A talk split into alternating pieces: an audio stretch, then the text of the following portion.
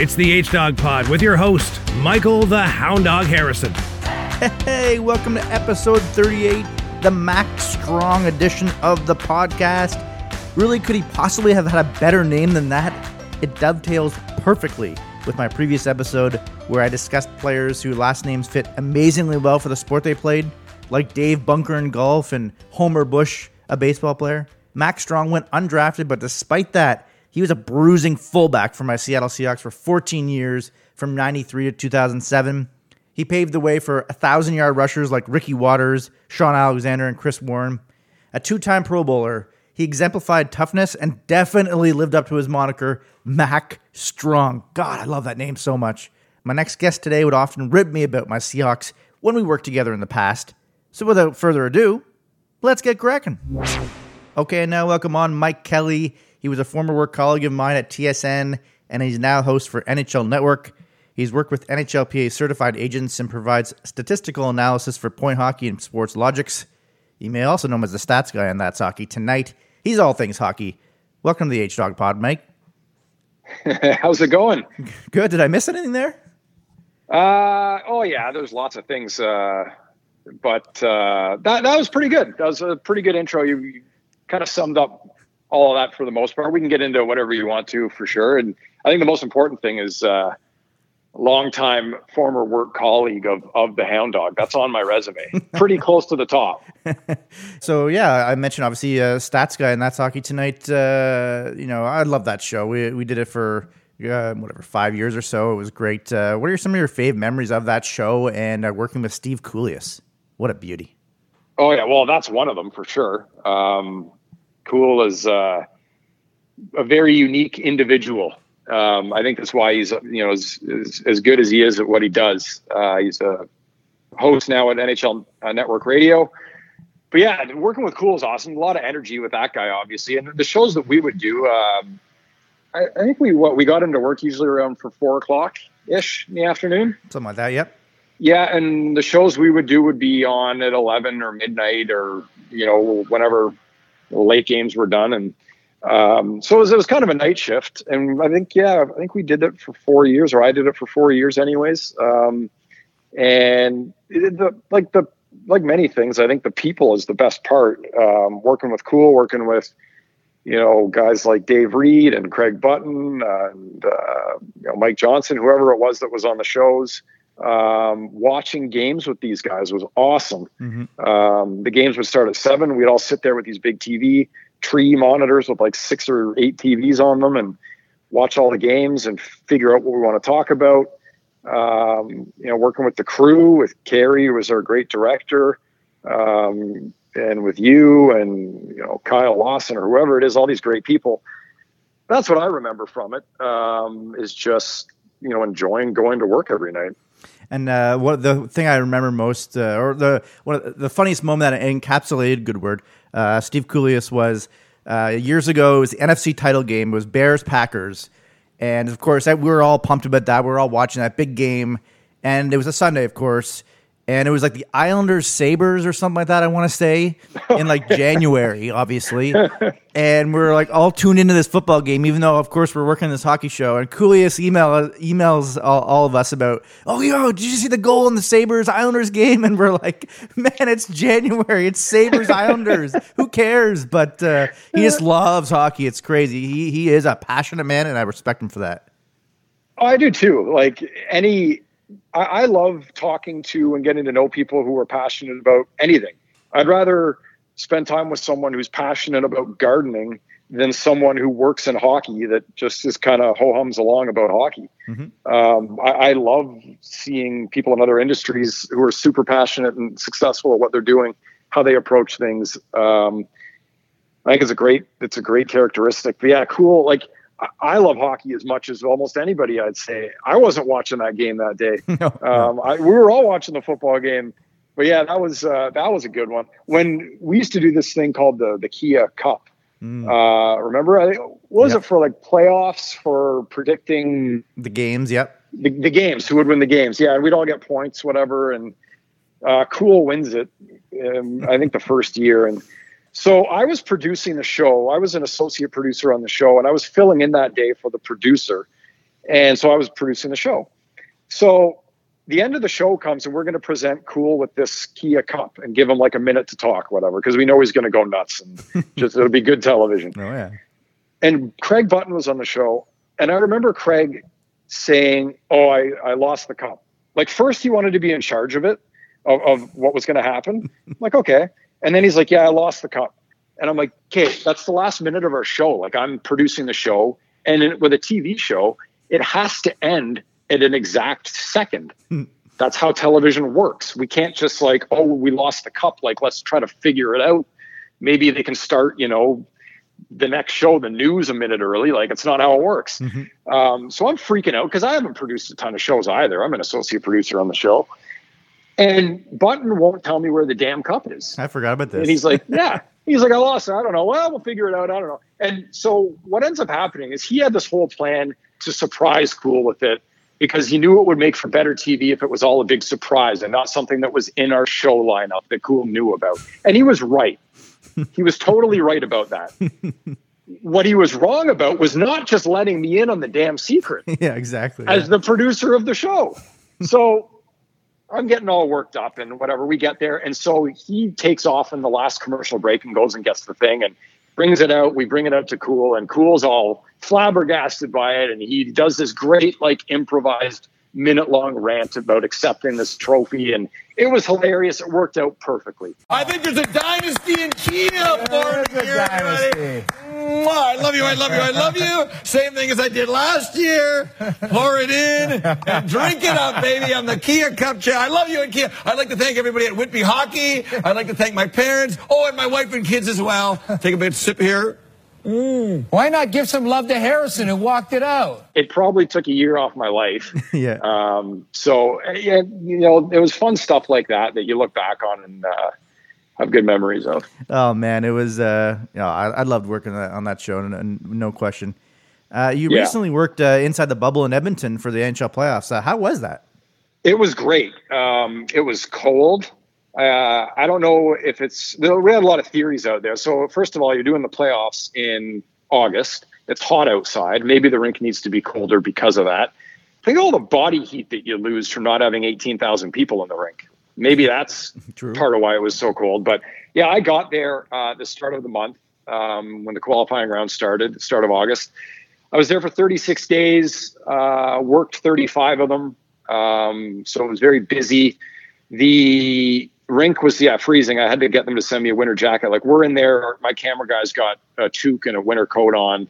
Like you're almost seeing your breath in that place. So I, I'll, what I'll remember from it was the grind of it, the coldness of the rink. Um, but man, what a cool, exciting, uh, unique experience. Like it'll never happen that way again, uh, where you're going and there's three games a day or two games a day. So it was, it was awesome. Like it was, uh, again, I was ready to come home when, when I finished there. Uh, I got a 15 month old kid at home and hadn't seen him obviously for five weeks. Um, so, uh, an amazing experience. The hockey is awesome. I think the league did such a good job getting the whole thing going and, and running. Um, and uh, yeah, to be a part of it was was a blast. Yeah, anything unique or, or bizarre happened there?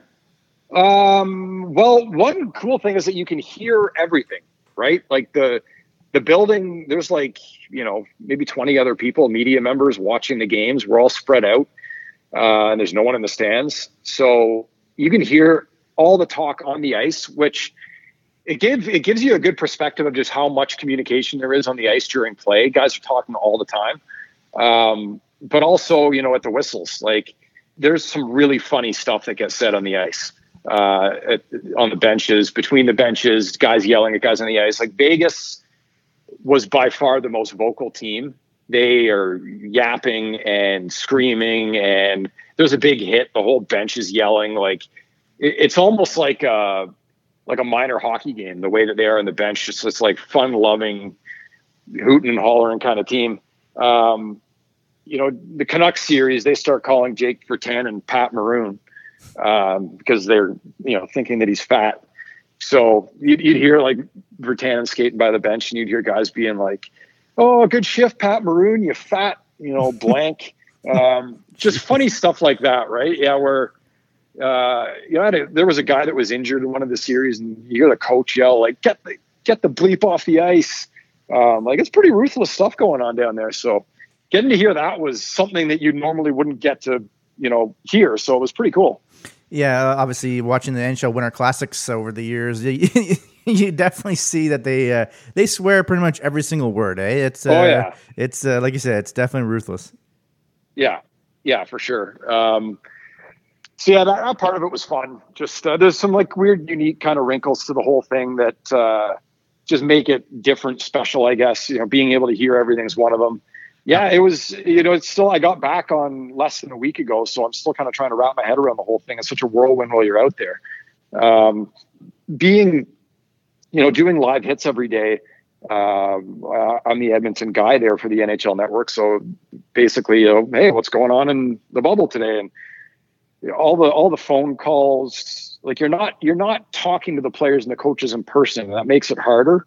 Um, you can't pull a guy aside and have a two minute conversation and back and forth. Um, it's all done on Zoom calls. So, you know, most days in the morning, I'm in my robe in my hotel room in my bed, like on the Zoom call. And I'm just like, after a few days, I'm like, I hope they can't see me on this. Like, I can see them. so I'm like, if they can see me, like, I'm I'm looking like a bum here. So, um, which they couldn't see me, which is great. Uh, or so you think? Yeah. yeah, but like I was doing a Zoom call one day, so you go after the games, and there's an area set up in the concourse where you stand in front of a camera, and uh, they would ask. We would get to ask the questions first, and then they would go to the people on the Zoom calls from uh, like remote. Like if you're doing a Dallas Stars game, there's people that aren't at the rink working for the Dallas newspapers or whatever uh, from Dallas. Then they go to those people. So we'd always get to ask the first question. So you go there, and I was standing there doing a Dallas one one day, and the first two guys they bring up are John Klingberg and Tyler Seguin at the at the podium. So I've known Klinger for a lot of years. I know his agent really well. I've I've uh, spent some time with John over in Sweden. Um, got to know him. Great guy. Brag. Uh, Tyler Seguin, I've, I've got to know a little bit, um, just kind of here and there. Um, you know, we're, we're not buddies or anything, but you know, if I walk by him on the street, we'd say hi and that's all good. Um, so comfortable with both of those guys. So anyways, uh, I go up there and I'm, you're kind of standing around waiting for them to show up. And then you stand in front of your camera and you ask the question. So I didn't want to just stand in front of the camera the whole time for five minutes. Um, people that can see you, whatever. I'm, I'm talking to other people up there. Long story short, um, they come up and I didn't see that they were up. No one told me our, our, our monitor where we see them wasn't on yet. So I hear this voice basically saying, Mike Kelly, NHL Network, no, nobody, nobody. And I'm just like, oh, so I run in front of the camera whenever I get on there. And I guess John and Tyler had been like, hello, Mike, like, are you there? What's going on? um, and you don't want to make these guys wait, right? So I get up there. I'm like, hey, sorry, guys. Uh, um, sorry to make you wait, whatever. And my tie, you know how it is in, in, with TV people, right? Where you'll tie your tie to get a nice knot, even though you leave like the bottom super long, Mm-hmm. the back part. Like Dan O'Toole's notorious, right? He'd have these big giant knots, and his tie actually goes up to like his nipples. but you never see it because it's under a jacket, so who cares? So I kind of had that going on, but you could see it also. Seguin starts making fun of me about how my tie's tied too short, and uh, they're making fun of me because I'm late, and like the whole thing just was off the rails from the beginning. So weird stuff like that that wouldn't happen normally. Um, I love that though. I love the you know when uh, things go a little bit awry. That, that that's funny. It's uh, you know obviously you want to be for sure. professional, but at the same point, uh, that's good when they you know when they show a little bit of personality like that. yeah, it's all part of just a weird, unique experience for sure. So it was, um, yeah, it was cool to be a part of it. Yeah, that sounds good. You you mentioned uh, John Klingberg there, uh, and I said off the top, uh, working with uh, certified agents. Uh, tell us about that. Uh, your role in that. Um, yeah, so you know, as as I kind of evolved in my career from working with uh, the Hound Dog, again, career highlight, um, to you know, moving on. I, I worked as a host at the NHL Network for uh, a year and a half. Um, started to work with uh, an analytics company that was doing this kind of third party data collection. I was always big into into numbers and evaluating the game that way, and um, and I ended up uh, taking a job at that company briefly uh, leaving the NHL network. Um, and then from there, um, I got connected to the people at Sportlogiq, and I saw what they were doing and how they were doing it, and the technology that they were using. Um, and I thought, you know, wow, this this company's, I, think, really going somewhere. And um, so I, I, joined them full time in uh, around 2016. Um, and that's what we do. We we have uh, you know 30 NHL team clients that we provide data analytics uh, for and we do work with the media as well. I, I run the media division here. Um, TSN is a client, Sportsnet's a client, some U.S. Uh, companies as well, some newspapers. So in that, um, uh, I've, I've, worked for five years with this incredible um, analytics and, the data that we collect, uh, which is way deeper than you know, the kind of stats you would see NHL.com stuff like that. So um, I, I, know a lot of agents and I've worked with a lot of agents on uh, providing support for contract negotiations. You know, what a lot of those come down to are comparables. Um, pick a random player. You know, I was just talking about, you're just talking about John Klingberg, so use him as an example. Who are Klingberg's comparables if he was coming up for a contract? Um, what, you know, what areas of his game are his strengths?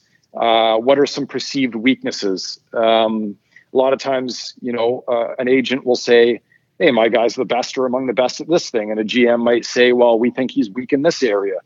Uh, what does the information that I study say about it?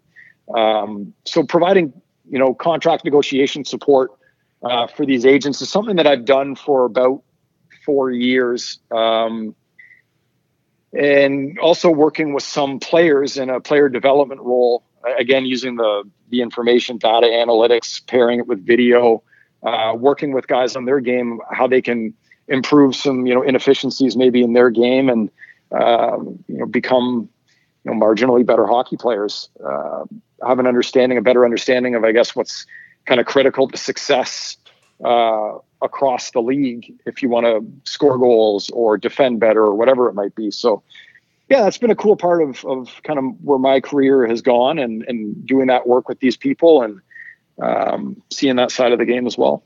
What's uh, what's your favorite stat that you uh, come up with? Uh, my favorite one that I always hear from you is slot shots. I don't know why it just, it just sounds funny to me.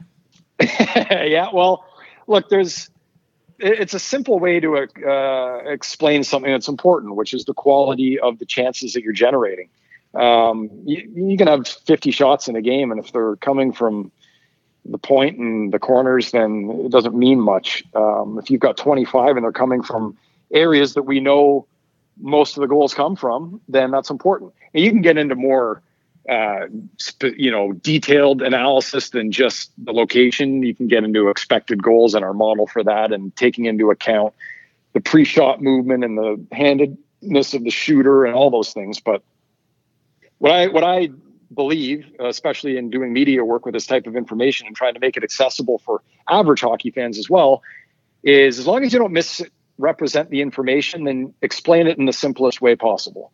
And when you're talking about quality chances and all that, the slot is where 75% of the goals in the league are scored from, uh, roughly year over year. Uh, it's an easy way to say, hey, this is this is kind of the, the shot quality of that game. Um, but you know, for me, it's nothing. Nothing explains anything.